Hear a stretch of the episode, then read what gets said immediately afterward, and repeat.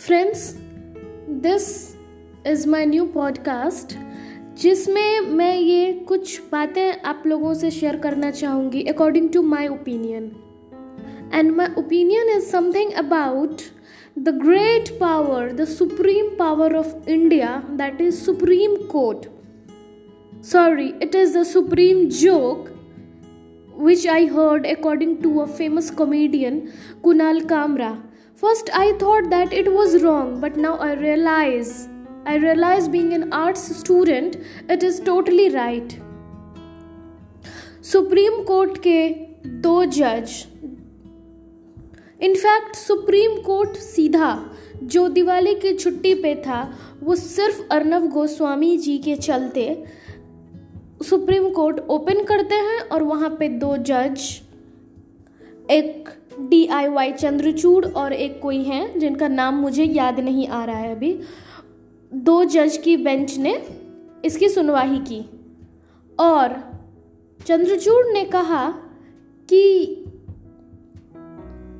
लोगों की लिबर्टी, लोगों की पर्सनल लिबर्टी का कोई फ़ायदा नहीं उठा सकता है।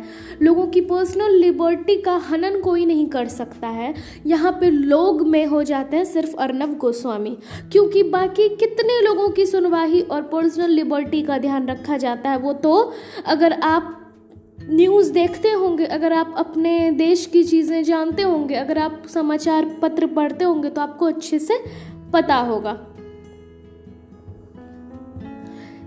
मैं भी पहले अर्नब गोस्वामी की बहुत इज़्ज़त करती थी, बहुत रिस्पेक्ट करती थी but now I think he is totally coward person और वो क्या है, उससे कोई मतलब नहीं है। यहाँ देश का सुप्रीम पावर सुप्रीम कोर्ट जो लोगों को न्याय देने के लिए बना हुआ है, वो क्या कर रहा है? क्या वो सत्ता के इशारों पे चलता है?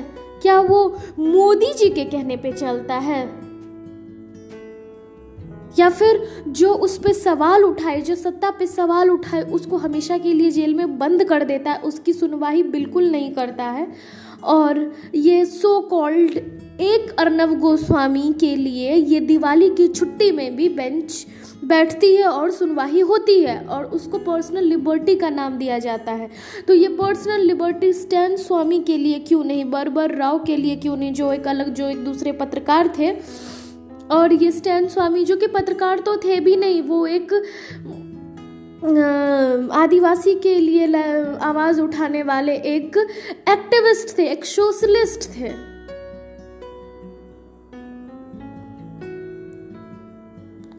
Rest you can think of all I don't think Arnab Goswami is a hero and let it be whatever he is I don't think Supreme Court is now a supreme power that a civilian can trust on.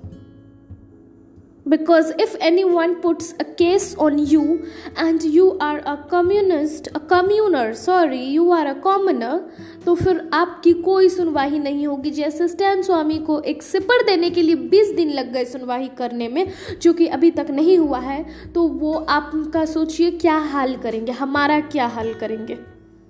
क्योंकि भाई हम और आप अर्नब गोस्वामी नहीं हैं। जिसकी सुनवाई इतनी जल्दी हो जाए और जो पैसा दे करके लोगों को ले आए और अपने आप को हीरो बनवाए।